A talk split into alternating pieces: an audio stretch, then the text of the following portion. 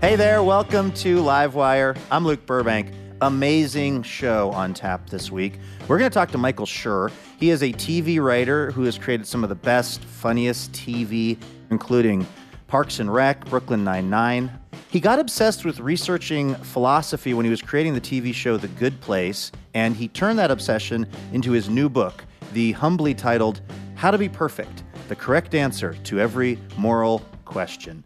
And then, speaking of television, we're going to be talking to the hilarious comedian Demi Adejuyigbe about the joys of writing music, including the best parody of the Succession theme song out there. And then we're going to hear some non parody music from the married folk duo Shovels and Rope.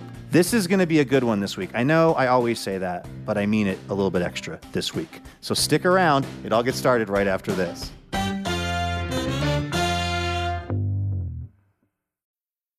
I'm Alex Schwartz. I'm Naomi Fry. I'm Vinson Cunningham, and this is Critics at Large, a New Yorker podcast for the culturally curious. Each week, we're going to talk about a big idea that's showing up across the cultural landscape, and we'll trace it through all the mediums we love books, movies, television, music, art. And I always want to talk about celebrity gossip, too. Of course. We hope you'll join us for new episodes each Thursday. Follow Critics at Large today, wherever you get podcasts.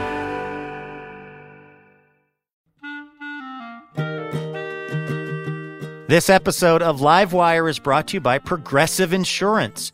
Whether you love true crime or comedy, celebrity interviews, or news, you can call the shots on what's in your podcast queue. And guess what?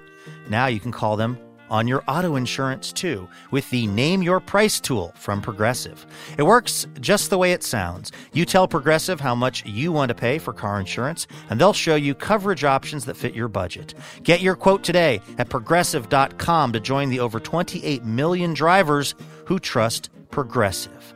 Progressive Casualty Insurance Company and affiliates. Price and coverage match limited by state law.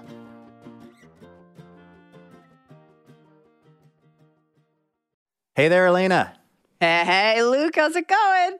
It's going great. Better now that we are about to embark on another edition of Livewire. First, though, are you ready to play a round of station location identification examination? I think so.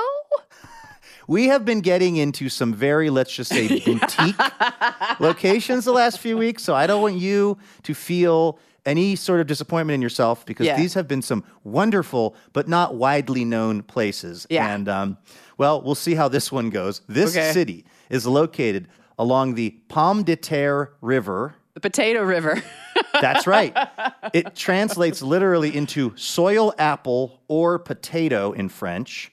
And uh, that's a bit of a hint because this place shares a name with a different city in Wisconsin.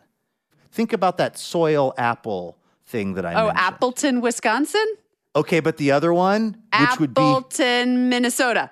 Yes, exactly. Where we're on the radio on KNCM, Appleton, Minnesota. Way to go, Elena. You've gotten the you've gotten the championship belt back. Should we get to the show? Wee, wee, wee. Take it away. From PRX, it's Livewire. This week, television writer and producer Michael Schur. I think generally speaking, dogma and children are, are a bad mix. It uh, often doesn't go how you want it to go.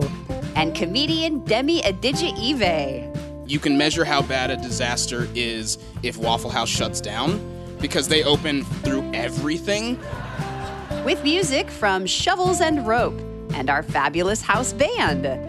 I'm your announcer, Elena Passarello, and now, the host of Livewire, Luke Burbank. Yay! Thank you so much, Elena Passarello. Thanks to everyone tuning in from all over the country, including Appleton, Minnesota. Uh, we got a great show in store for you this week. It's our 500th episode. What? time flies when you're making a public radio variety show. So here we are at our 500th episode. We, of course, are celebrating that 500th episode by doing what we always do asking the Livewire listeners a question. Uh, we asked, What tiny unethical thing do you find yourself doing? This is because we've got Michael Schur on this week, the uh, creator of the TV show The Good Place, who's written this really incredible book about how to try to act at least somewhat morally in the world. So we thought we'd hear about the unethical things folks are doing, and we're going to get those answers coming up in just a bit. First, though, it's time for the best news we heard all week. This right here is our little reminder at the top of the show there is good news happening out there in the world. Elena, what is the best news that you heard this week? Okay, we're going to stay in the upper Midwest for this one, going over right. to northern Michigan, where there is a precocious young feller named Clark Todebush. And this this is really getting me. He's 5 years old, which means that over a quarter of his life has been spent in pandemic times. And he's an only child, which very much concerned his mother Gwyneth, and so as lockdown has been happening and as she's been trying to get him ready to be socialized and start kindergarten at age five, she's been really working with him on like coping skills and, you know, how to make the best out of your day and how to work through whatever emotional issues show up over the course of the day. And, you know, she says that she never really was sure that it worked until recently when she's driving Clark to school, to kindergarten, and they're doing this thing that they do as a part of these coping strategies where they kind of visualize their day and the challenges they're going to face. And she says, I have a meeting that I'm, I'm feeling really anxious about. And then five year old Clark lets a string of truth bombs out that were so good and so helpful that she had to tweet about it. She made this long tweet thread of like six words of wisdom that he crammed into this car ride. And all these adults on Twitter are really finding it useful. It's gotten 18,000 retweets and Whoa. like 100,000 likes. Like, What is what is Clark saying that's getting all this attention? listen i mean these these are honestly they're really helpful. Some people get more out of certain adages and some people get more help out of others but ones that i especially liked are mama you got to say your affirmations in your mouth and in your heart. You say i am brave of this meeting I am loved. I smell good. And you can say five or three or 10 times until you know it. Word. Wow, that's some real body keeps the score stuff. Yes. You know, that's like talking about the physicality of, of how our emotions work. Listen to this one. Another another pearl of wisdom from this 5-year-old genius. Mama, you got to walk big. You got to mean it like Dolly on a dinosaur because you got it. What Dolly is on this dinosaur? Uh, in the New York Times article about this tweet stream, Clark's mother Gwyneth said that Dolly is Dolly Parton because he loves that Netflix uh, Coat of Many Colors movie. Yeah. And so I guess in his mind, the most confident, amazing thing in the world would be Dolly Parton on a dinosaur. I would love to see that. Let's hope that that is part of America's future at some point. I wouldn't put it past her. Speaking of young people doing incredible things, the best news I saw this week uh, was another uh, person who is doing some pretty precocious stuff. Her name is Julia Riew, and she is a 22 year old Harvard student. And she spent the pandemic, like a lot of us did, with her family. And she spent a lot of time with her grandmother, who uh, is originally from Korea, because her grandfather passed away, unfortunately, due to COVID. And as she was talking to her grandmother, she was hearing a lot of sort of Korean folk tales and stuff that she said she didn't really know about Korean life and, and life in South Korea. And her grandmother told her the story, the folk tale called The Blind Man's Daughter, which involves a, a character named Shim Chung, who's a Korean princess. And Julia Riew, who's always been a fan of uh, like Disney musicals, heard what she thought was the makings of a Disney musical. She had also noted, growing up in the US, that uh, there hasn't been a Disney princess or heroine or main character who's been Korean or Korean American. And so she decided to take it upon herself to actually write a Disney style musical. She's written 15 original songs, she's written the screenplay. Uh, and she's been recording these songs by herself. She has to play every character in the musical.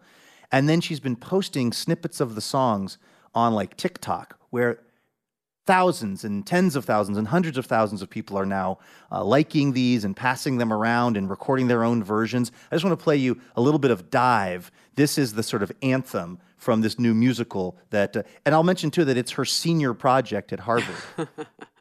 so this is uh, Julia Riew with her musical that she's writing.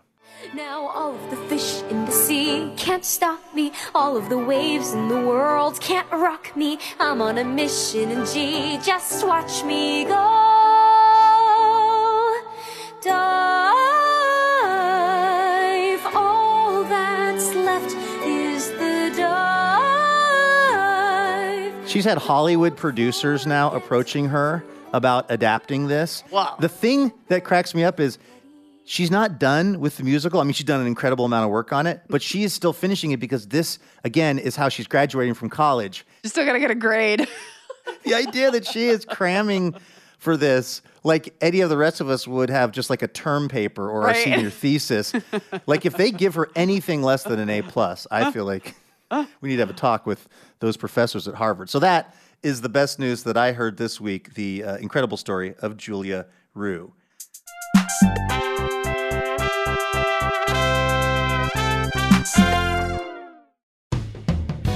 If you'd like to get even more of the best news in your life, head on over to the Livewire podcast feed because we've launched a brand new podcast called The Best News. And it's sort of an expanded version of our radio Best News segment. So go check it out wherever you get your podcasts.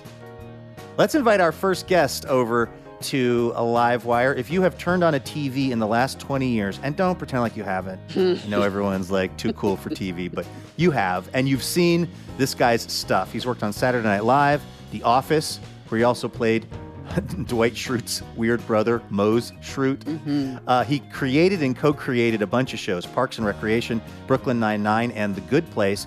And now he's out with his first book, How to Be Perfect The Correct Answer to Every Moral Question, which Lord knows I could use some advice on. Michael Schur, welcome to Livewire. Thank you. I'm so happy to be here. This uh, book is really incredible. Um, I guess I thought it was just going to be a bunch of jokes because I associate you with this really funny television, things like Parks and Rec and The Good Place and Brooklyn Nine-Nine. And so I was just sort of ready for that. And then I, I started reading it and I was really struck by how much useful information there is in there. And Elena, you were saying this before we started recording that for a lot of us who didn't study philosophy, it just gives you a kind of simple language to use around a lot of these topics. yeah, totally. Yeah, that, I'm glad to hear you say that. I mean, I, I feel like my day job as a comedy writer set the bar low in terms of the amount of informa- useful information that you might expect. So I'm glad I cleared the low bar. But yeah, that I mean, the, the process of writing The Good Place was so fun because it was taking these giant thorny ideas, having them explained to me by professionals, and then discussing them with a room full of very smart and funny people, and then trying to translate them into a conversational, humorous language that could actually work on television.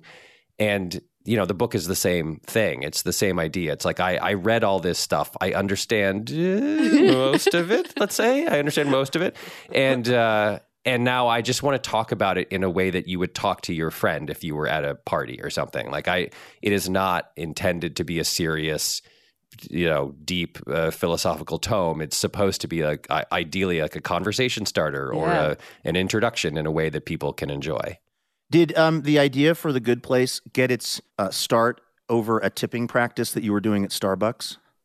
Essentially, yes. The the that was one of the main instigators of the whole thing, which I write about. It's I I would go and get a dollar seventy three medium coffee from Starbucks at this place near my house, and uh, and I would pay in cash, and then I would tip the twenty seven cents, throw it into the tip jar. Except I realized one day, in, in like a moment of like tr- deep shame and horror, that I didn't just throw the money in the tip jar. I waited until the guy turned her back around with my coffee so that he would see me do it. And then I had I asked myself like eight questions very quickly, like why am I doing this? I- I- am I so desperate for credit that I I want this guy to see me tip twenty seven cents?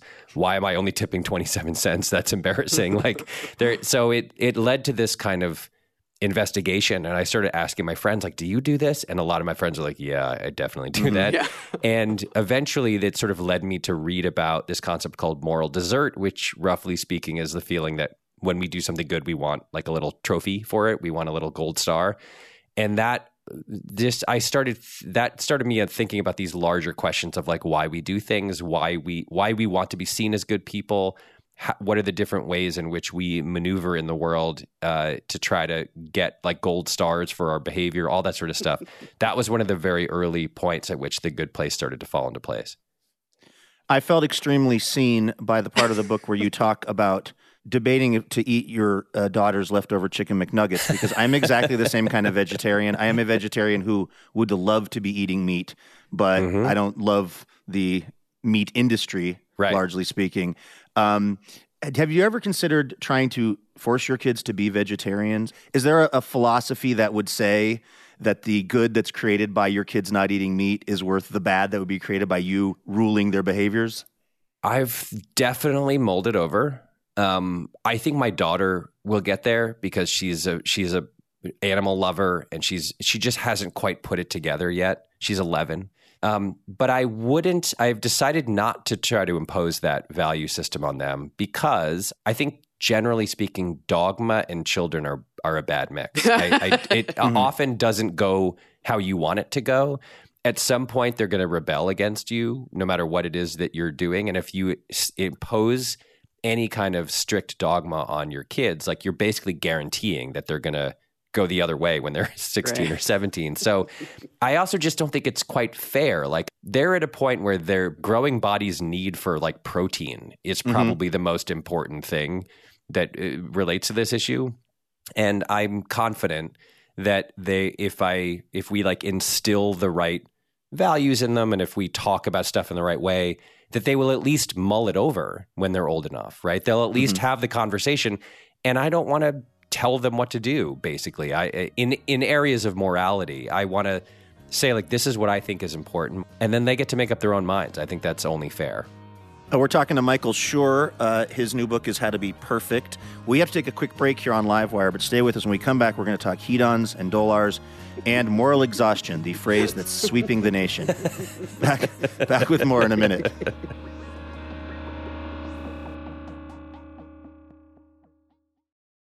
Hey, Elena. Hey, Luke, I didn't see you there. It's that time of year again. My seasonal allergies are back. Oh, congratulations. But also, it's our spring member drive, which is happening right now through May 17th.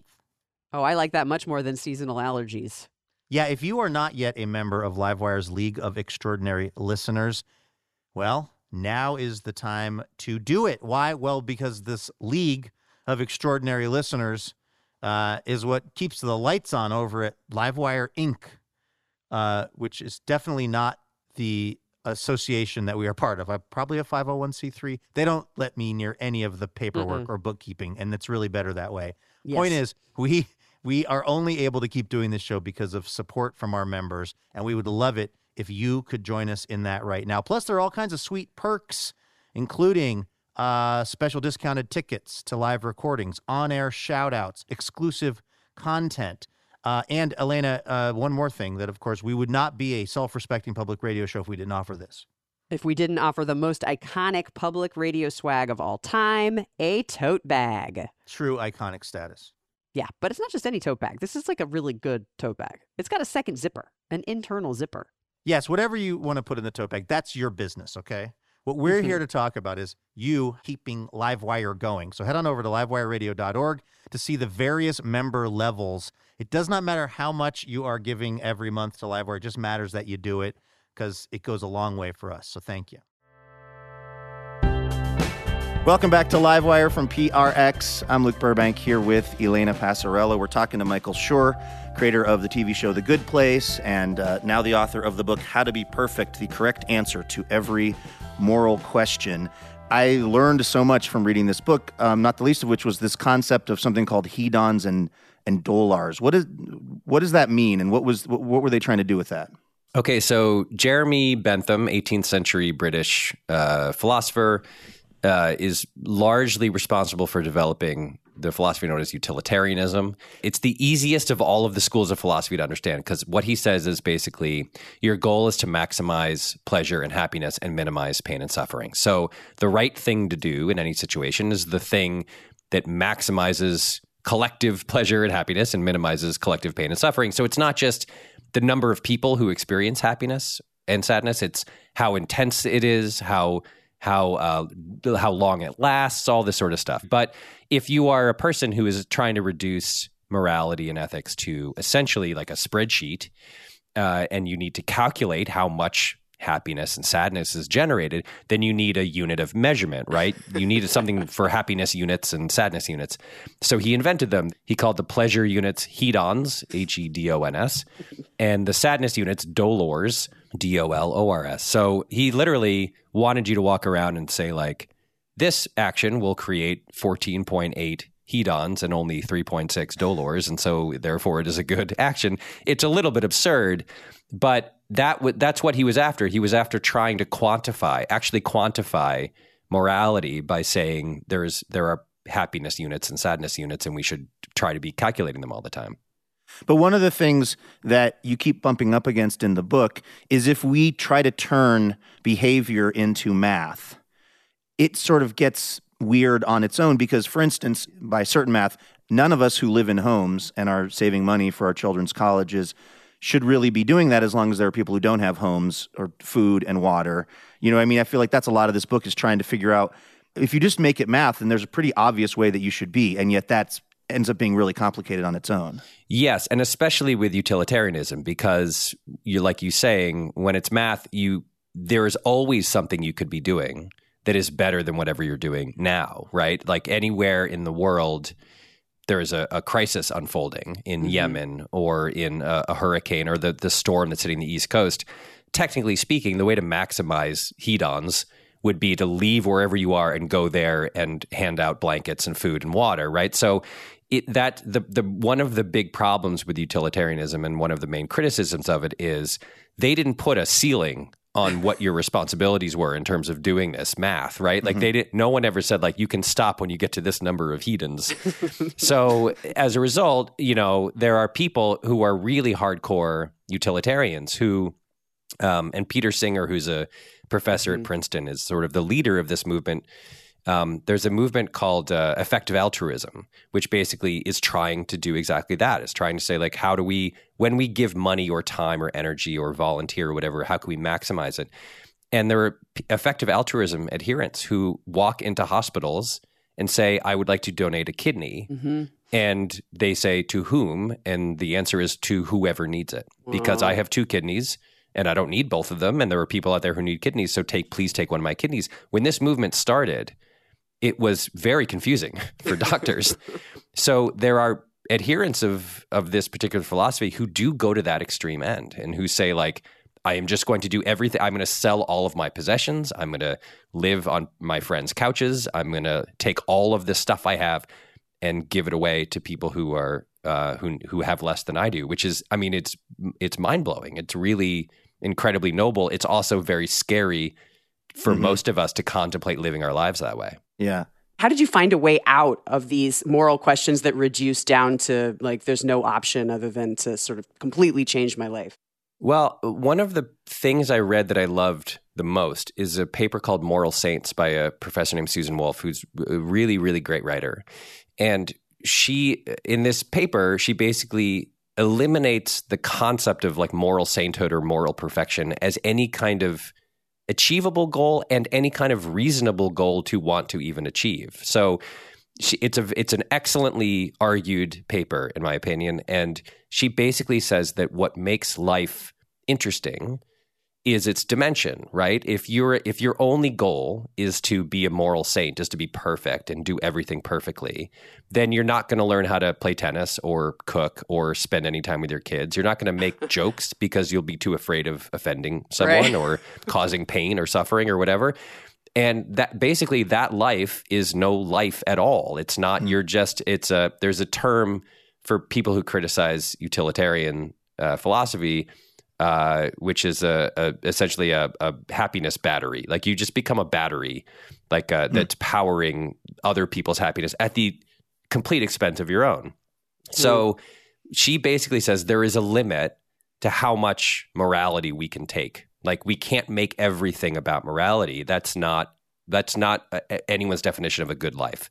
So you know what I think is important is that we think about this stuff, that we mm. factor it into our decision making, that we have it as a facet in our daily lives, that we mull this stuff over and wrestle with it. But at some point, you also just have to be a human being on Earth. So I tried in the book to gently find what the ceiling was for how much we should care about this stuff and what the floor is for how little we, we are obligated to care about it. And the goal is to live somewhere between the ceiling and the floor. We're talking to Michael Schur about his new book, How to Be Perfect The Correct Answer to Every Moral Question. Michael also created the TV show, The Good Place. Um, one of the things that you uh, talk about in the book is the question of if it's okay to enjoy the art that has been created by people who've done terrible things. And you Mm-hmm. talk about your love of Woody Allen's work. Uh, and then, of course, you know all of the problems that Woody Allen presents as a person. What do the philosophers teach us about that? I mean, can we like the can we like the creation of somebody who we find to be repugnant? Well, none of them ever talked about this issue in particular, right? Like Aristotle did not bring up Woody Allen even once. Weirdly, it's a huge gap, I think, in his scholarship. Um, I mean, uh, there are different approaches to this problem, and essentially none of them I find satisfactory. Right? Like there, th- there are any number of ways you can examine this issue, and ultimately, where you end up, I think, is everybody's got to decide for him or herself where their sense of integrity lies, where their where their line is for what is forgivable and not forgivable behavior. So I believe that the situation is this. I believe that the world uh, is constantly invading our our uh, personal lives by giving us information about people that even 10, 20, 30 years ago we never would have had, which means we are forced to do a moral reckoning about our choices and our our favorite athletes and and writers and and actors and directors and everybody way more than we ever had to before. And uh, let's say there's a person like Woody Allen for me, or it might be Eric Clapton for someone else. If you get to a point where the person who created this thing that matters to you is so like the idea of ripping that person out of your soul is just too hard, then the only option is to say, I am not going to do that. I'm not going to excise that person from my life, but I'm also not going to pretend that that person isn't problematic. Like hmm. those, and it it takes some of the fun out of it, right? It's very hard for me. I'm an Eric Clapton fan. It's very hard for me to listen to Eric Clapton solo on Layla and also remember at the same time that he went on a crazy racist rant on that stage, whatever it was, 30 years ago, and recently wrote a weird and pretty bad Yes. anti-vax song. Like- He and Van Morrison are really teaming up on the wrong side of Yeah. this stuff. yeah, it's it's hard for me. And by the way, also appropriated black music his whole life. All this, all the stuff that like when I was 15, I didn't know about, and now I do. So it's not as fun to just as it is to just listen to his music and enjoy it. But I also think that that's the only real mistake you can make. The only real mistake you can make is a knee jerk uh, defense of the person and and and ignoring what that person did that caused other people pain. So it's not the best solution, but I think it's kind of the best option that we have is just to keep those two ideas in your head at the same time. I find that so constructive and energizing. And if I'm not mistaken, one of Aristotle's values is just keep talking about it. Having a dialogue and having a conversation is why we have morals and ethics, not to get it right or get it perfect, but to just have understand ourselves through that discourse. So if you have like a problematic artist that you still want to engage with their work, having the conversation itself it's constructive rather than drawing a line in the sand and so it's still doing something right Yes, absolutely. A- A- Aristotle's, if you want to reduce everyone's uh, philosophical theories to a single pithy sentence, the, Yes, the way I you do. reduce, yeah, me too. Um, you would what you would say about Aristotle is practice makes perfect. Now, the thing that makes this really hard about this issue is that as soon as any of us draws this line in the sand in terms of like I support this person but not this person, right some one of our friends will come along and say, How dare you? Like, how can you possibly do this? How can you support Woody Allen but not Eric Clapton? How can you support R. Kelly but not Bill Cosby? Right. And the problem is, is that that argument, which is just basically a let's tear everything down, let's make, let's point out how impossible everything is, mm-hmm. then it, what it leads to is potentially nihilism. It leads to mm. like, all right, well, this is too hard, so I'm not going to try. Mm. And that that's that that's that floor that I think we need to have somewhere is like there's a certain amount that you just have to care about this stuff. And if you don't, then you're just rejecting the idea of being a member of a society or a human being on earth. And I don't think that's any kind of way to live. If you would have told me a year ago that the guy who played Mose Schrute on The Office was going to write a book that had me thinking about the world differently, I would have thought you were crazy. But um, it's a really great book. It's How to Be Perfect by Michael Schur. Uh, buy it for the reasons spelled out by Amy Poehler on the jacket. Basically, buy it to just passive aggressively troll someone in your life by That's giving right. them this book. yeah, it's a it's a great. I asked her for a blurb, and that was the one of the many that she sent me, and I was like, God, that is the most beautiful Amy Poehler blurb of all time. It's basically like imagine giving it to your friend and saying. I saw this and I thought of you. and then the, your friend says, Oh, did you read it? And you say, I didn't have to. That's right. Uh, Michael Schur, thanks so much for coming on Livewire and congrats on the book. It's really great. Thank you so much. Thank you for having me. That was Michael Schur right here on Livewire. His book, How to Be Perfect The Correct Answer to Every Moral Question, is available now. It is quite the read. And I didn't even know this until I saw it in the script, Elena. Michael is donating all of the proceeds from the book to charity. Did you know that? I didn't know that. Wow. The book is amazing, though. Do check it out. It's How to Be Perfect.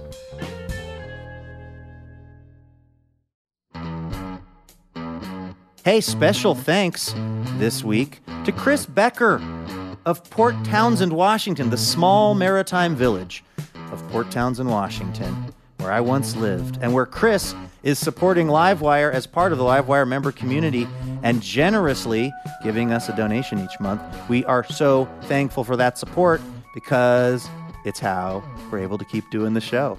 So thank you, Chris, for making Livewire possible.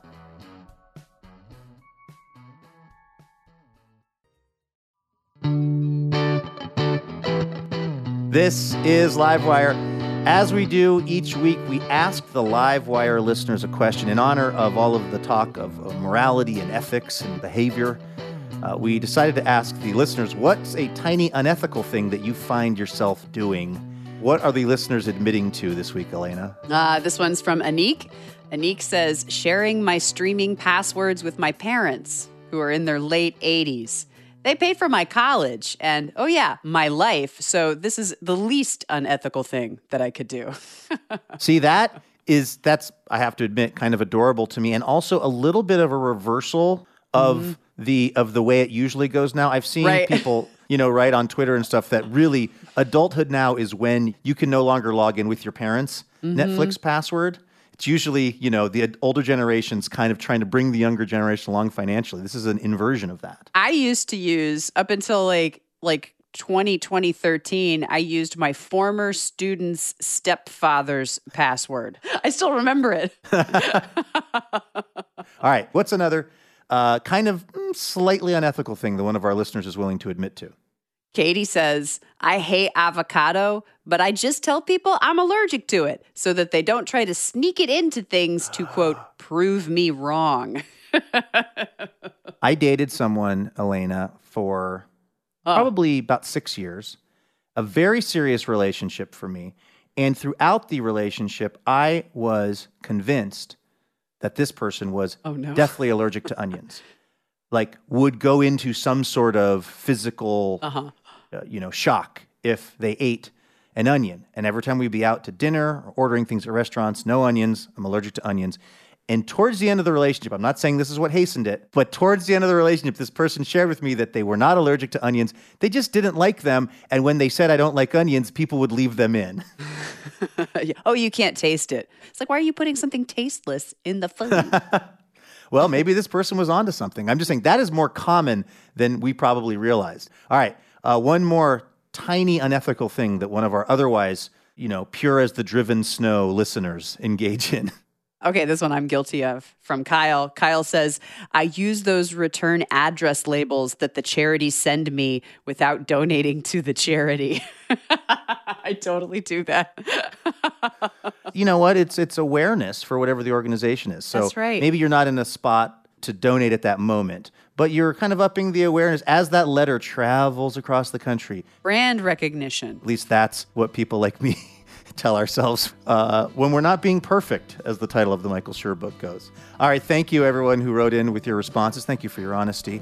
Uh, we have another listener question uh, that we're going to pose to you for next week's show at the end of today's program, so do uh, stick around for that.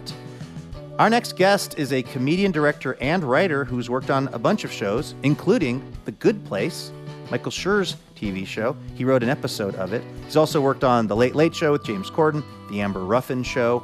If you're an internet person, you might best know him for his yearly video he was doing honoring the Earth, Wind, and Fire classic September, which he was releasing each September 21st. He was also the co host of two hit podcasts, Gilmore Guys and Punch Up the Jam. Let's take a listen to this. It's our conversation with Demi Adejuyigbe, which we recorded in front of a live audience at Revolution Hall in Portland, Oregon back in December.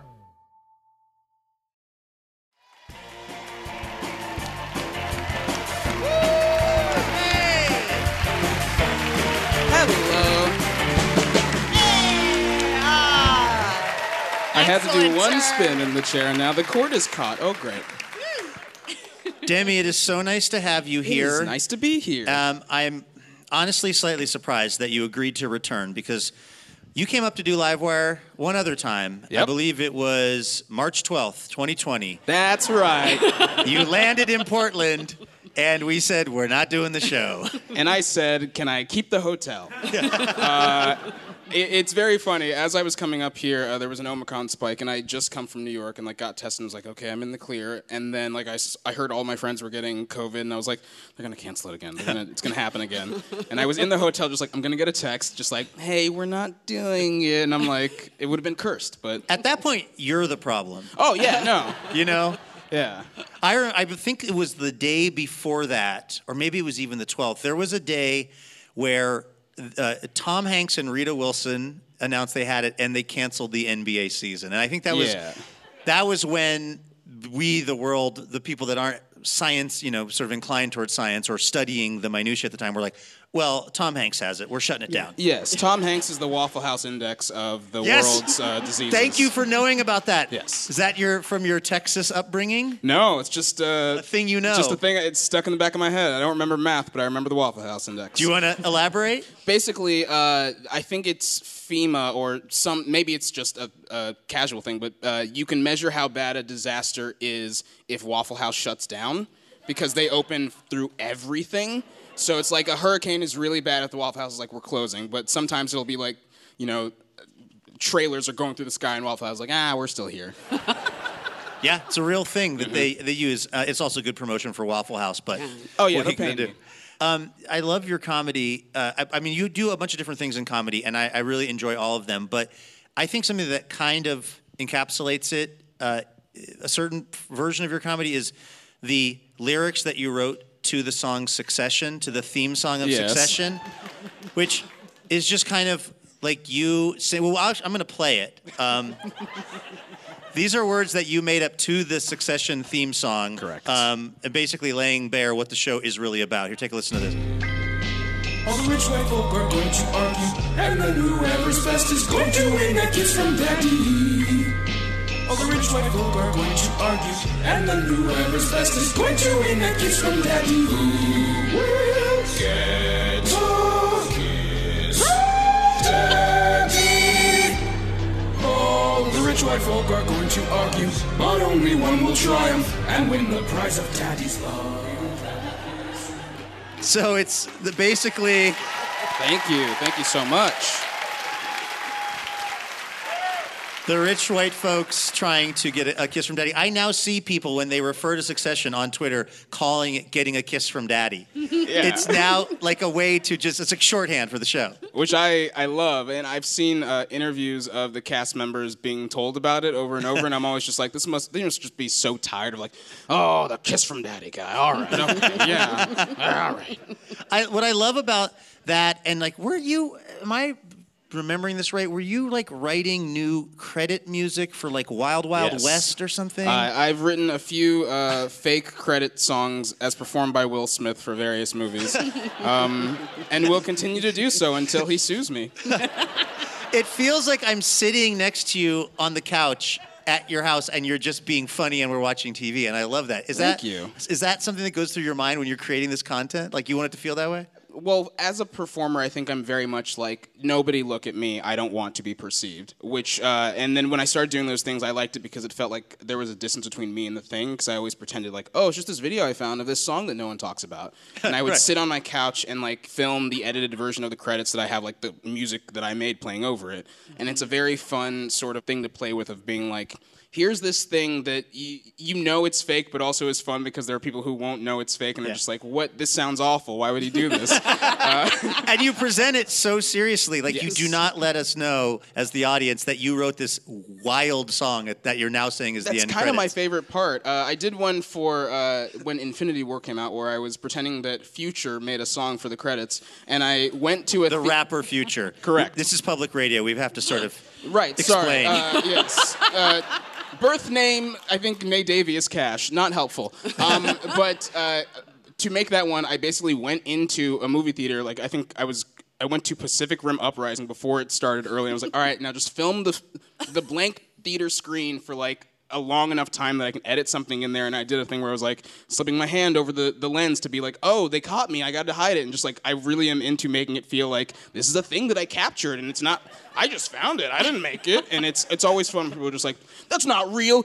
Lin Manuel Miranda isn't in the Avengers. I'm like, yeah. Are you listening to anything that's on screen? It, it's just very fun to sort of lean into the the absurdity of making a thing that is both comedic and inherently makes you go, why did you do all of this work?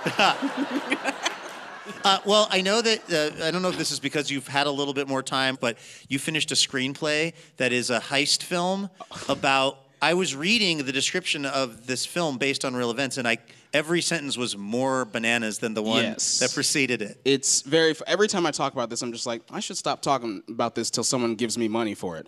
Um, but yeah, basically, it's uh, there was a real thing that happened in uh, Chicago, 1876, I believe, where there were two counterfeiters that were at the very bottom rung of a uh, crime ring in Chicago, and their head counterfeiter got arrested, and the the like counterfeiting ring was panicking, and the guy was the, the two guys were like, "W- if we find a, a way to get this guy out of prison, will you give us more responsibility, more respect? And he's like, yeah, whatever. I don't care who you guys are.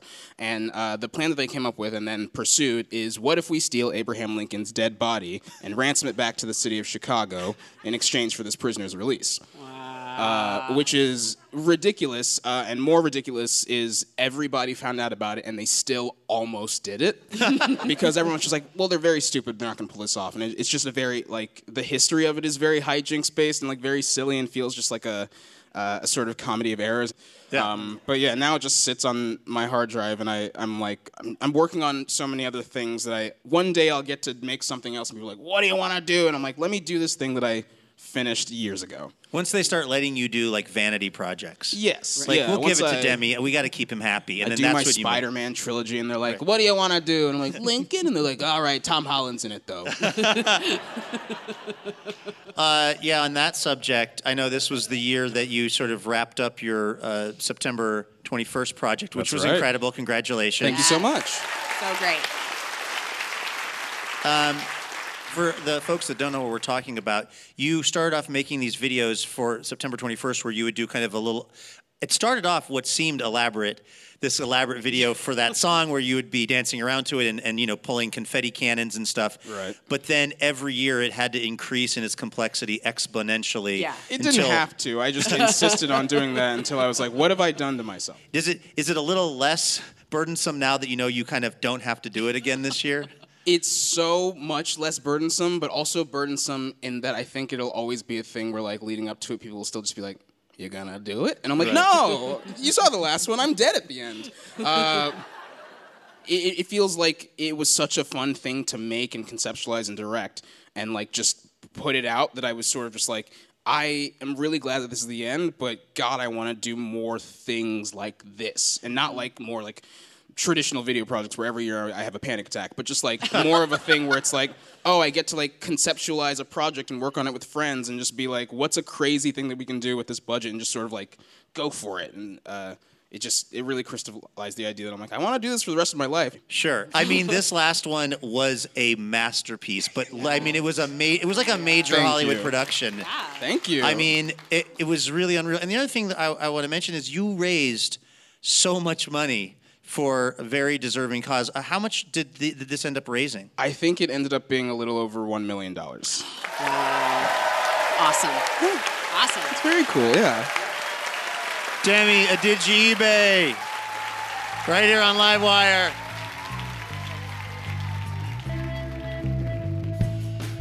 That was Demi Adejuyigbe recorded live at Revolution Hall here in Portland, Oregon last December. If you want to find out the latest stuff that Demi is up to on social media, just uh, put the handle Electro Lemon in and you will find Demi. I think he's the only one using that.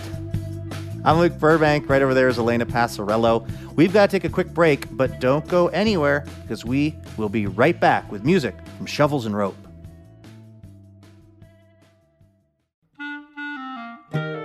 Livewire is thrilled to be partnering with Portland's own Portal Tea this season. Formerly known as Tea Chai Té, Portal Tea is the premier tea company in the Pacific Northwest, and they make one of a kind handcrafted tea blends like cinnamon churro chai and blueberry cream Earl Grey. Use the code LIVEWIRE, all lowercase, for 20% off at portaltea.co.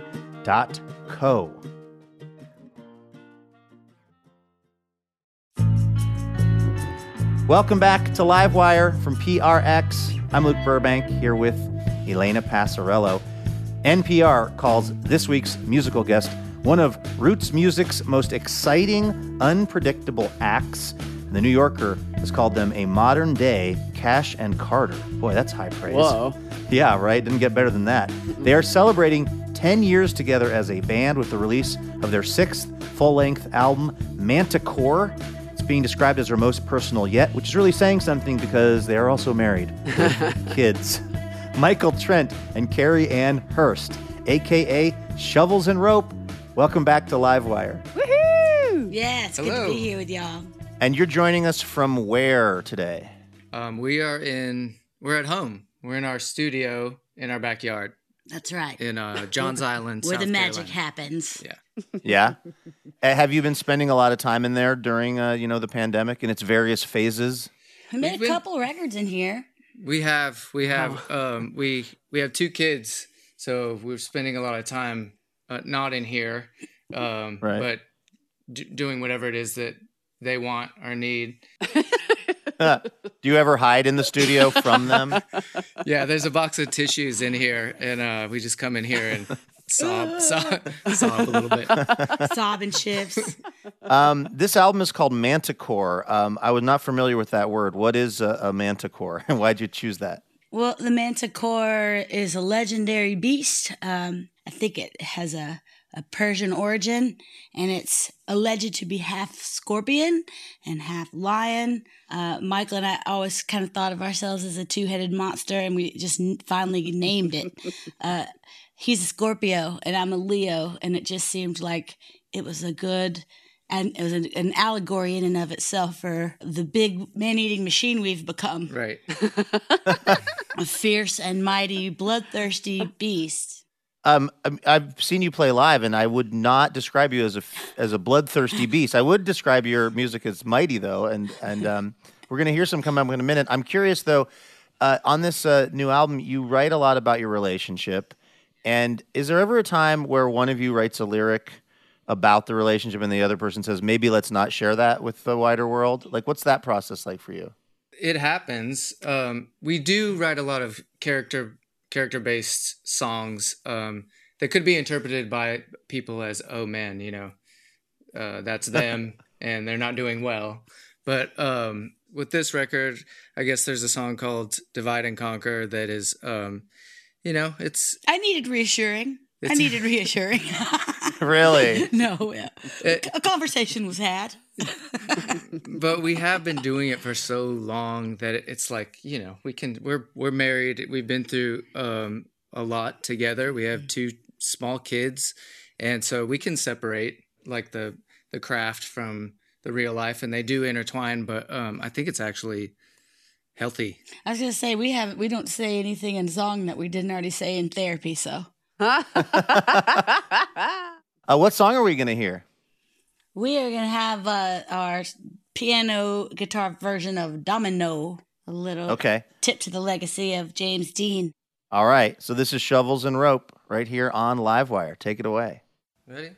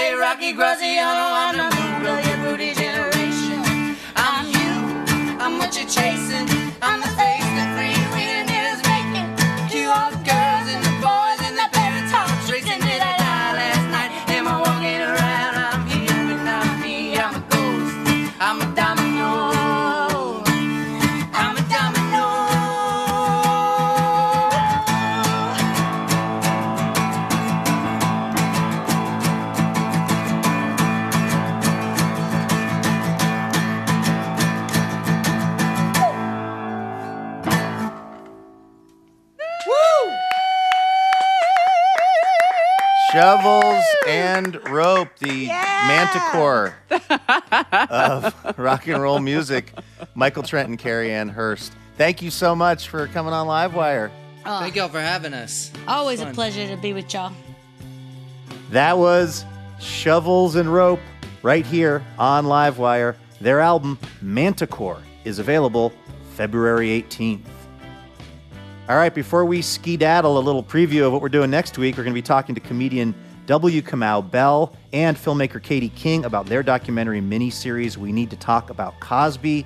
Then we're going to hear some fashion advice from our friend Paul F. Tompkins, uh, and also some new music from five time Grammy winner Keb Mo. We're going to talk to him about his nearly 50 year musical career. Make sure you join us next week. It's going to be fun. As always, we're looking to get your answer to our listener question. Elena, what are we asking the listeners for next week's show? I can't wait to see the answers to this one. The question is What is your biggest fashion regret? My regret is that you only get one. North Seattle Christian, Junior Prom, Houndstooth. anyway, if you would like to submit your response to that listener question, hit us up on Twitter or Facebook. We are at Live Wire Radio. All right, that's going to do it for this week's edition of the show. A huge thanks to our guests, Michael Schur, Demi Adejuyigbe, and Shovels and Rope. Livewire is brought to you in part by Alaska Airlines. Laura Haddon is our executive producer. Heather D. Michelle is our executive director. Tim Harkins is our production director. Our producer and editor is Melanie Sevcenko. Our assistant editor is Trey Hester. And Stephanie Moore is our social media manager. Our house band is Ethan Fox Tucker, Ayal Alves, Zach Domer, and A. Walker Spring, who also composes our music. Molly Pettit is our technical director and mixer, and our house sound is by D. Neil Blake. Additional funding provided by the Regional Arts and Culture Council and the James F. and Marion L. Miller Foundation. Livewire was created by Robin Tenenbaum and Kate Sokoloff. This week, we'd like to thank member Chris Becker of Port Townsend, Washington, my old stomps. For more information about the show or how you can listen to our podcast, head on over to livewireradio.org. I'm Luke Burbank for Elena Passarello and the whole Livewire team. Thanks for listening, and we will see you next week.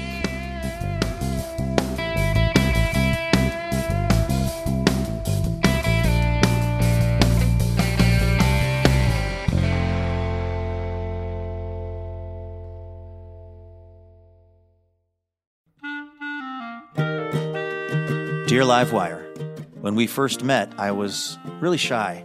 I had no idea we'd spend so much time together or that you'd be one to fill my heart with, with joy and make me want to be a better person. Oh, I'm sorry, I didn't know you were here. I was busy reading a review from one of our many, many rapturously smitten listeners. Oh, wait, actually, no, sorry. This is from Elena. Anyway, the point is, uh, it would be really helpful if you wanted to leave us a review.